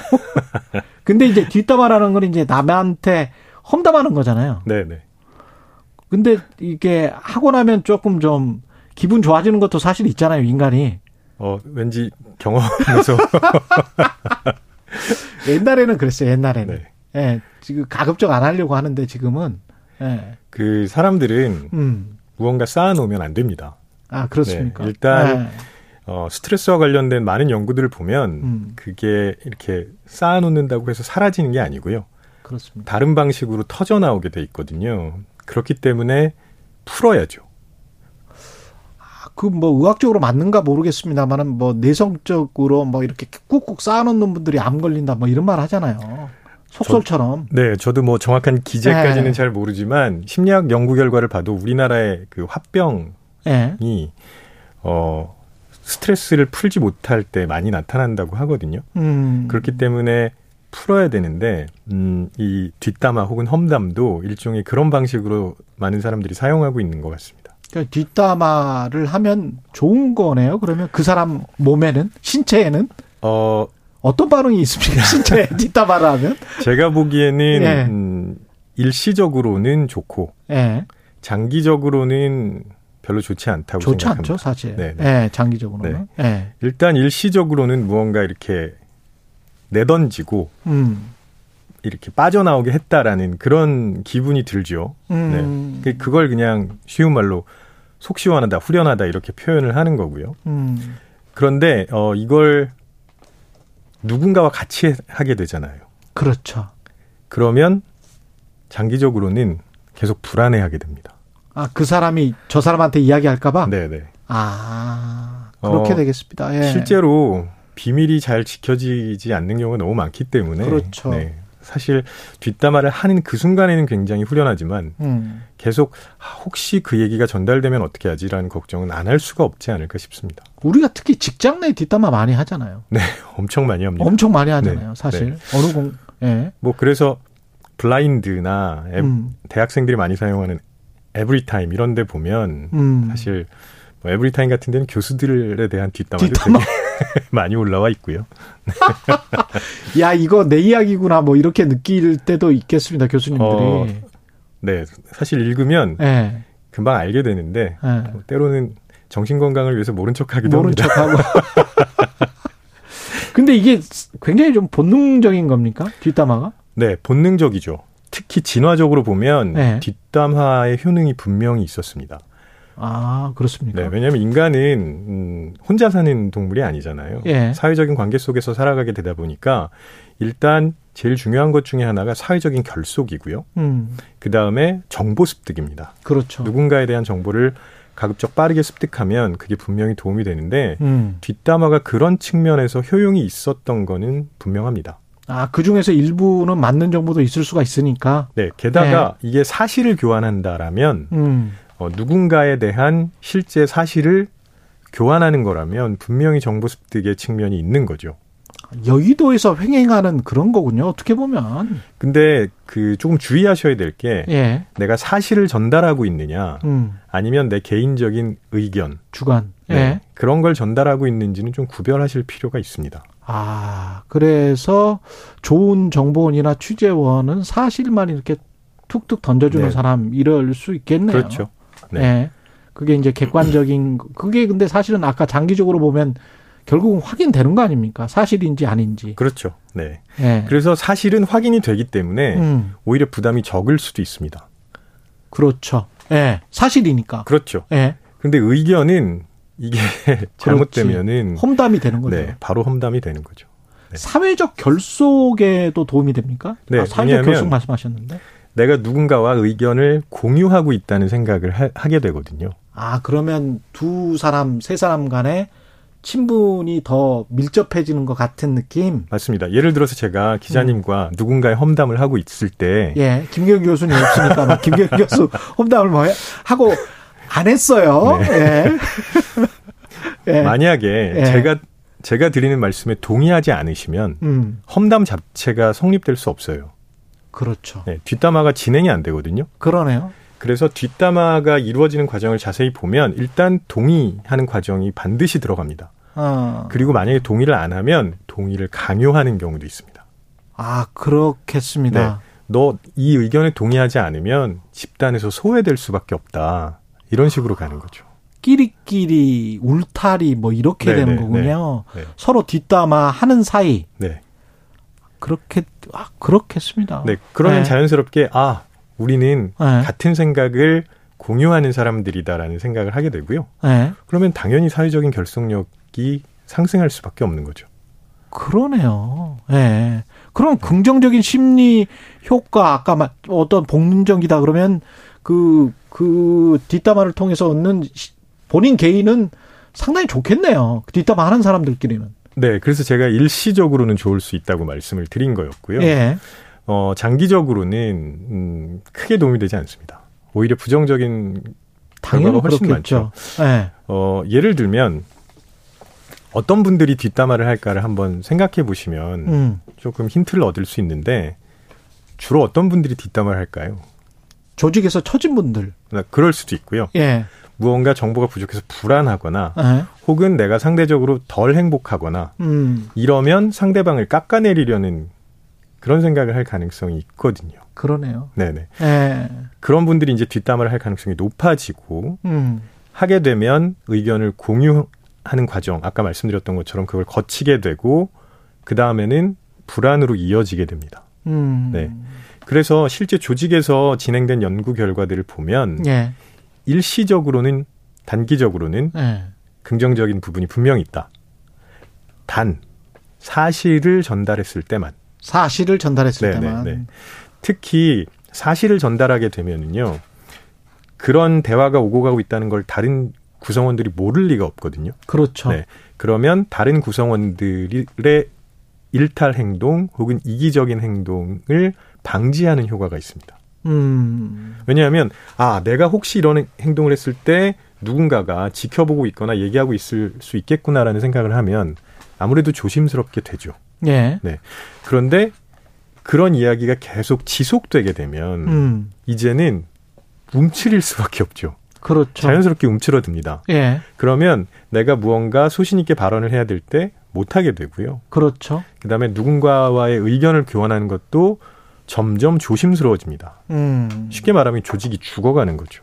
그렇겠습니다. 네. 특히 뒷담화가 한 방향이 아니고 이쪽에서는 저쪽 욕하고 저쪽에서는 이쪽 욕하고 막 서로 간에 무슨 뭐 분파처럼 네네네. 이렇게 막 나뉘어져 있고 뭐 이랬을 때는 골치 아프겠는데? 어, 그게 이제 뒷담화의 부정적인 상승작용 뭐 이렇게 표현할 수 있을 것 같은데요. 예. 음, 조직에서 뒷담화가 만연하게 되면 음. 일단 그 뒷담화에 참여하지 못한 사람들은 소외감을 느끼게 되겠죠. 그렇겠죠. 그러면 무조건 참여해야 됩니다. 아, 일단 참여를 네네. 네, 하자. 네. 내가 원하든 원하지 않든 간에 참여하지 않으면 소외되기 때문에 음. 참여를 하려는 노력을 하게 됩니다. 예. 그러면 생산적이지 않은 부분의 에너지를 계속 낭비하게 되는 거고요. 그러네요. 그 다음에 그 과정에서 소외되는 분들이 분명히 있을 거예요. 뒷담화에 참여하지 못한 네네. 분들. 근데 재밌는 거는 소외되는 분들은요. 음. 어, 소외되는 분들이 늘어나기 시작하면 그분들끼리 모여서 또 뒷담화를, 또 뒷담화를 하지. 네. 그러면 진짜 조직이 모래알이 되겠군요. 그렇죠. 네. 그러니까 이제 아무 얘기도 못 하게 되는 거죠. 아, 이 뭔가 수습을 해야 되겠네. 그런 네. 조직이 안 되기 위해서는 네. 어떻게 해야 됩니까? 일단 그 조직에서 예. 뒷담화를 허용하지 않는 분위기가 형성이 돼야 되는데요. 음. 이게 사실 말처럼 쉽진 않습니다. 그 진화 심리학자 로빈 덤바 이야기를 잠시 빌리면 예. 우리 인간이 하는 얘기 중에 대략 3분의 2 정도가 다른 사람에 대한 이야기라고 하거든요. 아, 그렇습니다. 네. 3분의 네. 2 정도. 네. 그래서 다른 사람 이야기를 하지 말라 이건 안 되죠. 음. 그 뒷담화를 하지 않아야 되는 거지 다른 사람의 이야기를 하지 않는 거는 불가능하거든요. 아 그렇습니까? 네. 그러면 네. 초점을 좀 바꿔줘야 할 필요가 있습니다. 제가 보기엔 두 가지 정도가 생각이 나는데요. 처음에 첫 번째는 뭐냐면 가급적 대화 상대자와 본인에 대한 이야기에 집중하게 좀 만들어줄 필요가 있습니다. 앞담화를 해라. 뒷담화를 하지 말고. 네. 네, 네. 네. 어, 물론 쉽지 않죠. 음. 네. 근데 특히 그 직원을 하는 거 예전에 소신 발언 심리학에서 예. 다루셨는데 쉽지 않습니다. 그러나 예. 어 연습을 하고 조금 조금씩 풀어나가기 시작하면 음. 둘 간의 대화가 안 될 이유는 없거든요. 예. 그래서 어 일단 둘 당사자끼리의 이야기에 좀 집중하는 그런 분위기를 형성해 주는 게 좋고요. 음. 그다음에 뒷담 뒷담화는 기본적으로 누군가의 이야기를 전달하는 거거든요. 그렇죠. 네. 이거를 부정적인 이야기를 전달하지 말고 아. 긍정적인 이야기를 전달하게 해주는 그런 분위기를 좀 만들어줘야 되는 거죠. 맞아요, 맞아요. 예. 네. 괜히 뭐 본인이 잘 듣고 싶지도 않은데 괜히 와서 전달해주는 사람들이 있어요. 네. 네. 그럼 네. 나중에 보면 오히려 뒷담화를 했던 사람보다 그 사람이 더 싫어. 굳이 내 듣고 싶지도 않은데. 뭐 그런 네. 경우 있습니다. 네. 네. 그래서 어 이게 이제 칭찬을 전달한다. 뭐 네. 이렇게도 볼 수 있는데요. 사실 그런 연습이 잘 안 돼 있거든요, 우리가. 아, 우리가. 네. 좋은 이야기를 전달하는 연습은 잘 안 돼 있고요. 예. 그게 사실은 우리나라 사람들만 그런 건 아닙니다. 실제 연구 결과를 보면 음. 어 부정적인 이야기와 긍정적인 이야기 두 개가 제시됐을 때 예. 부정적인 이야기 쪽에 훨씬 더 초점을 많이 맞춥니다. 사실은 뉴스도 뭐 부정적인 거에 훨씬 더 초점을 맞추잖아요. 네. 왜냐하면 예. 부정적인 이야기, 부정적인 정보에 잘 대처하지 못한 우리의 조상들이 음. 살아남지 못했기 때문에 그건 어찌 보면 본능이라고 할 수 있거든요. 그렇구나. 네. 그렇기 때문에 이 부분은 조금 연습이 필요합니다. 아. 네, 좋은 이야기를 긍정적인 이야기를 칭찬을 전달하는 거 이거는 연습을 좀 해야 됩니다. 훈련하고 그러면 그 bad news보다 good news를 전달하는 어떤 습관 같은 거를 가져야 되는 네네. 거네요. 네. 그게 착한 마음과 착한 조직을 만들 수 있는 길이네. 네. 그리고 음. 개개인이 받는 스트레스를 해소하는 그런 통로, 방법 이런 것들도 좀 만들어 줘야죠. 그렇구나. 네. 왜냐하면 개... 쏟아내지 않으면 예. 쌓인다고 말씀드렸잖아요. 예. 심지어는 그 2018년에 이그 노벨상을 수상한 연구가 하나 있는데 음. 자기 나름대로 싫어하는 사람들이 있거든요. 예. 그럼 뒷담화 하지 말고 저주 인형을 만들어라. 저주 인형을 네, 만들어라. 네, 네, 똑같이 만들면 안 됩니다. 아, 똑같이 네, 만들면 네, 그냥 왜요? 아무 인형이나 해서 아무 인형이나 이건 해서 누구야라고만 하면 되거든요. 아, 똑같이 만들 필요는 네, 없고. 네, 없습니다. 네, 그냥 이름표만 붙이면 되는 거죠. 그래서 혼자서 그냥 뒷담화를 해라는 거네. 네, 그렇게 저주 인형을 만들어서 거기에다가 나름의 스트레스를 푸는 것만으로도 음. 업무 효율이 상승된다는 연구 결과가 있습니다. 그러면 조직에 해도 안 끼치고 그렇죠. 관계는 계속 유지가 되고 네. 본인 스트레스는 네. 안 받고 네. 덜 받고 네. 그래 본인 건강은 계속 유지할 수 있고 뭐 이렇게 되는 거네요. 네. 아 방법이 있습니다. 집에 가서 저주 인형을 만듭시다 우리가. 그리고 제가 꼭 하나 드리고 싶은 말씀이 뭐냐면 예. 이건 일반적인 사람들의 이야기고요. 음. 어 우리가 피해야 할 사람들이 하나 있습니다. 예. 나르시스트, 나르시시스트는 피해야 됩니다. 아, 자도치. 이, 네. 이게 이제 한국, 그러니까 우리나라 말로 자기애라고 번역을 하는 그렇죠. 경우가 많은데 약간 네. 긍정적으로 들리거든요. 그렇죠. 근데 나르시시즘은 전혀 긍정적이라고 보기 좀 어렵고요. 음. 일단 기본적으로 누군가가 음. 잘 되는 걸 못 봅니다. 아. 너도 잘 되고 지나치면 그렇게 그렇죠. 되는 거군요. 네. 왜냐하면 너도 잘 되고 나도 잘 되고는 이런 사람들한테 전혀 도움이 안 되고요. 네. 다른 사람들 다 잘 안 되고 나만 잘 돼야 되거든요. 아, 그게 나를 수 있을군요 네, 네, 그렇기 때문에 이분들은 음. 이런 성향을 가진 분들은 뭐 뒷담화가 너무 자연스럽죠. 그런 사람 좀 피해야 되네 관계에서. 바로 손절하셔야 됩니다. 바로 손절해야 네, 된다. 남 잘 되는 거 배합하는 사람들은 바로 손절하자. 네. 예.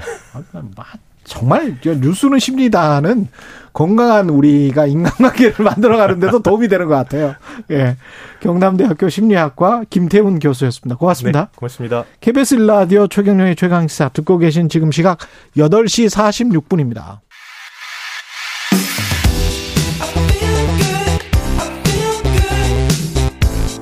세상에 이익이 되는 방송. 최경영의 최강 시사.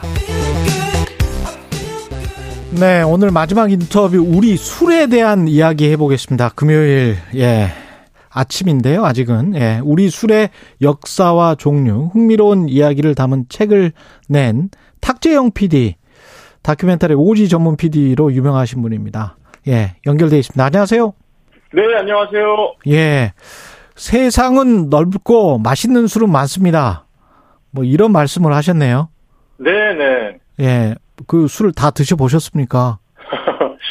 제가 사실 그 어, 해외 취재를 많이 했던 필인데요. 그렇죠. 어, 초년생 때부터 해외 콘텐츠를 취재할 때 이상하게 좀 술 아이템을 많이 다루게 됐어요. 예. 그래서 이제 각국의 술, 뭐 이탈리아의 그라빠라든지 루마니아의 빨린 거라든지 이런 이름도 생소한 술을 마시다 보니까 음. 어, 세계 각국에 참 좋은 술이 많다는 걸 눈을 뜨게 되고 예. 어, 그래서 그걸 이제 사와서 마시고 블로그에 자랑을 하다가 아. 어, 소문이 나가지고요. 예. 그래서 이제 세계 술에 대한 책을 쓰게 된 게 이제 제 첫 책 Spirit Road라는 책이었습니다. 예. 네네. 그래서 이제 그 이후에 관심이 좀 자연스럽게 우리 술로 craft 맥주를 거쳐서 이제 우리 술로 오게 돼서요. 예. 어, 한 명의 술꾼으로서 어, 자연스러운 관심의 이동 그리고 이제 그로 인해서 느끼게 된 아쉬움과 호기심에 대해서 스스로 해결책을 좀 마련해서 책을 쓰게 됐습니다. 술이 정말 맛있다. 뭐 개인적인 뭐 주관적인 거라 그 어떤 일정한 도수, 특정 도수나 어떤 향 뭐 이런 게 있습니까 혹시? 어, 뭐 그건 개인마다 다 다를 것 같은데요. 예, 탁피디님은 어떠세요? 네, 네. 저 같은 경우에는 좀 이렇게 양극화인 것 같아요. 예. 그래서 아예 좀 부담 없이 마실 수 있는 맥주나 막걸리, 음. 아니면은 어 아예 그 강한 펀치감을 선사하는 40도 이상의 그런 증류주. 그렇죠. 이제 그런 식으로 좀 나눠지는 것 같습니다. 예. 그 인류가 술을 마시기 시작한 게 굉장히 오래되지 않았습니까? 어, 그럼요. 얼마나 됐습니까, 어, 이게? 어, 얼마 전에 그 제임스 우주 망원경이 예. 그 2,500광년 거리에 있는 성운 모습을 찍어서 화제가 됐잖아요. 그랬죠. 예. 근데 이제 그거보다 더 먼 그 2만 6천 광년 떨어진 은하 중심부에 음. 에, 수십억 킬로미터에 걸친 알코올 구름이 있답니다. 예. 그만큼 이제 알코올이라는 게 어, 우주의 굉장히 기초적인 물질인 거거든요. 그럼 그 알코올 구름 어그 술 좋아하시는 분들은 가가지고 어떻게 이래. 아, 근데 구름 그 구름 위에 메탄올이랑 떠서 어떻게? 있어서 예. 바로 드시면 큰일 납니다. 그거는. 뭐 이제 가실 수 있을 때의 얘기겠지만요. 네, 여튼 그래서 어, 지금까지 고고학적 증거로 인해서 이제 밝혀진 걸 보면은 예. 어 9천년 전에 9천 년 전에. 네네 중국 허난성 그러니까 중국에서도 중동부죠. 예. 어 여기에 자후라는 곳이 있는데 여기에서 술 성분이 남아 있는 토기가 발견됐어요. 아. 그래서 뭐 신석기 시대부터 이미 만들어 먹었다고 알 수 있고요. 음. 그래서 성분을 분석을 해보니까 포도랑 어, 산사나무 열매, 꿀 그리고 쌀이 나왔거든요. 포도. 네네네. 예, 와인이군요. 네, 그러니까 그때도. 와인인데 예. 사실 요게 우리 고문원에 수록되어 있는 음. 쌀을 이용해서 빚는 여기다 이제 포도 과즙을 넣어서 빚는 포도주랑 굉장히 흡사합니다. 아. 9천 년 네, 전에 그리고 이미. 우리나라의 예. 경우에는 5천 년 전에 이미 쌀을 재배를 했던 흔적이 발견됐거든요. 그렇죠. 그리고 그 당시에 어, 빗살무늬 토기도 발견이 됐고요. 예. 그러니까 이미 그로부터 4천 년 전에 중국 중동부 지역에서 술을 빚어 먹었는데 음. 어, 우리가 재료도 있고 도구도 있는데 술 빚기를 하지 않았다고 생각하는 게 더 이상하거든요. 그렇죠. 그렇겠죠. 예. 네, 그러니까 우리도 거의 그쌀 재배 역사와 함께 술 빚기가 시작됐다고 보는 게 맞을 것 같습니다. 우리도 한 5천 년 전부터 술을 마신 게 아닌가. 그 네, 네. 우리 술이라는 게 뭐예요? 우리 술의 정의는 어떻게 할 수 있습니까? 네, 제가 이제 그 책 이름이 우리술 Express인데 사실 이 우리술이라는 게 예. 어, 이 용어가 법률 용어는 아닙니다. 예. 그래서 이제 법률 용어는 전통주 등이라는 용어로 돼 있어요. 그렇죠. 그렇죠. 예. 네네네. 어, 그래서 전통주 등이니까 그 안에는 이제 전통주 그리고 그 밖에 이제 기타 등등의 술 이게 이제 포함되어 있을 거 아닙니까? 그렇죠. 그래서 이제 전통주는 일단은 세 가지 전통주라고 합니다. 음. 어, 이제 국가 무형문화재나 지방 무형문화재로 지정된 술, 음. 그리고 어, 지역의 특산물을 이용해서 지역 농업인이 만드는 지역 특산주. 예. 요렇게까지를 이제 전통주라고 하고요. 이제 이것 말고도 어, 한국술 8개 주종이라는 게 있어요. 예. 약주, 탁주, 청주, 과실주, 증류식 소주, 어, 일반 증류주, 리큐르, 기타주류. 여기에 들어가면서 전통주 면허가 아니라 일반 면허나 소규모 주류 제조 면허를 가지고 만드는 거를 그것까지를 전통주 등이라고 봅니다. 근데 뭐 법적으로는 그렇다고 하더라도 우리가 네 그러면 제가 이렇게 질문을 드려볼게요. 우리나라 물로 우리나라 네. 무슨 뭐 모든 그 공장의 기계로 해서 만든 우리식의 맥주. 네. 이거는 전통주입니까? 이게 이제 법적으로는 사실 전통주가 될 수가 없습니다. 전통주가 법적으로는 안 될 것 같아요. 예. 맥주, 희석식 소주, 브랜디, 위스키는 음. 우리 땅에서 만들어지더라도 전통주 등에 포함될 수 있는 길이 쪽으로 이제 원천적으로 막혀 있거든요. 아, 그래요? 그러면 우리 식으로 위스키를 만든 그런 술이 있잖아요. 네, 네. 그러니까 예. 어, 우리 식으로 만 어, 우리 재료를 가지고 만들더라도 이를테면은 어, 진, 예. 그러니까 허브를 이용해서 만드는 그 증류주거든요. 음. 이 진을 만들거나 아니면은 어, 애플 사이다나 시드르 그러니까 어, 이건 사과로 만드는 와인이거든요. 예. 그리고 일반 포도 와인 이것까지는 전통주로 인정을 받을 수가 있어요. 지역 재료를 쓰면. 아, 그렇게 되는 거군요. 근데 이제 예. 브랜디나 예. 위스키는 법적으로 완전히 막혀 있기 때문에 예. 이제 이런 것들은 우리 그 일반의 어떤 그 직관적인 인식이랑 좀 벗어나 있잖아요. 그렇죠. 그래서 법적으로 좀 정비가 돼야 될 문제라고 생각을 하고 그다음에 형평성 문제에 있어서도 어. 어, 맥주나 뭐 브랜디 위스키까지도 우리 농업인들을 위해서 우리 농산물로 만들면 그럼. 인정을 받을 수 있게 하는 게 맞지 않나라는 생각을 하고 있습니다. 산업적으로도 그게 훨씬 더 좋을 것 같은데요. 네. 네네. 그 우리가 술의 역사에 네네. 뭐 한민족의 역사만큼이나 다사다난했을 것 같은데 어떤 사연 네, 같은 것들은 있을까요? 어떤 사연들이 네, 있을까요? 뭐 이야기가 너무 많아서 뭐 다 하자면은 예. 뭐그 대학 한 학기 강연을 해야 강의를 해야 될 것 같고요. 2분밖에 그, 안 남았습니다. 그러니까 예. 이제 막걸리 하나만 봐도 우리가 예. 어 굉장히 많은 이야기가 담겨 있는데요. 음. 사실 동아시아에서 탁주가 하나의 산업으로 자리 잡은 게 우리나라밖에 없습니다. 아, 그렇군요. 근데 탁주라는 거는 곡물로 술을 만드는 이상 거쳐갈 수밖에 없는 단계거든요. 그렇죠. 그래서 어느 나라에나 있어요. 근데 일본만 하더라도 이게 시즌 한정 상품, 양조장에 직접 가야 맛볼 수 있는 상품의 성격이 강하고요. 예. 중국에서는 그냥 소수민족의 술로 치부돼서 전국 유통되는 탁주는 뭐 없다시피 합니다. 어. 근데 이제 우리만 유독 살균 막걸리, 뭐 냉장 유통되는 그렇죠, 생막걸리 그렇죠. 이런 게 있잖아요. 이유가 뭡니까? 그러니까 그만큼 우리가 막걸리 사랑이 아주 지속했다는 걸 알 수가 있어요. 아. 일제 시대 때는 막걸리를 그냥 놔두면 그냥 고사할 줄 알았거든요. 예. 그러면서 이제 자신들의 술 어, 세이슈라고 부르는데 이게 하나가 청주입니다. 그렇죠, 그렇죠. 그래서 이제 이걸 우리나라에 이식을 시키려고 음. 우리식 청주의 이름을 주세법상 약주로 바꿔가면서 굉장히 노력을 기울였거든요. 음. 그런 거에 비하면 탁주는 거의 뭐 없는 자리 쳤던 셈인데 탁주가 또 생명력이 굉장히 끈질겨요. 그렇죠. 그러면서 이제 2차 세계 대전 때가 되니까 이게 가격 때문에 그리고 이제 이걸 마시면 배가 부르기 때문에 그렇죠. 더 사랑을 받게 됐어요. 아 농사하면서 또 일하다가 예 그렇죠. 네네. 그리고 이제 해방 이후에는 산업화 시대가 되면서 쌀이 모자라니까 음. 군사 정권이 쌀로 술 빚는 거를 금지해 버리거든요. 그랬습니다.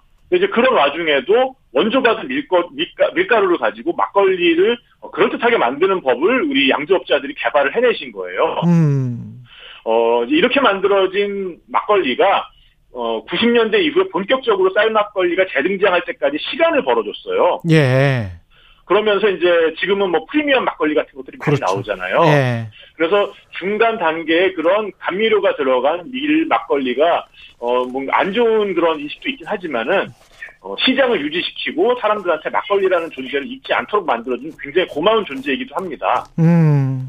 예, 뭐 이거보다 더 자세한 얘기는 이제 제 책에 책에 있으니까. 예. 네 네. 술 이야기 오늘 해봤습니다. 아유 탁재영 PD 술 한잔 하고 싶네요. 예. 네, 네, 저도 뭐 예. 저, 출연 시간 늘 즐겨 듣고 있습니다. 예, 고맙습니다. 네, 감사합니다. 예. 7월 29일 금요일 KBS 1라디오 최경령의 최강 시사였습니다. 다음 주에 다시 돌아오겠습니다. 고맙습니다.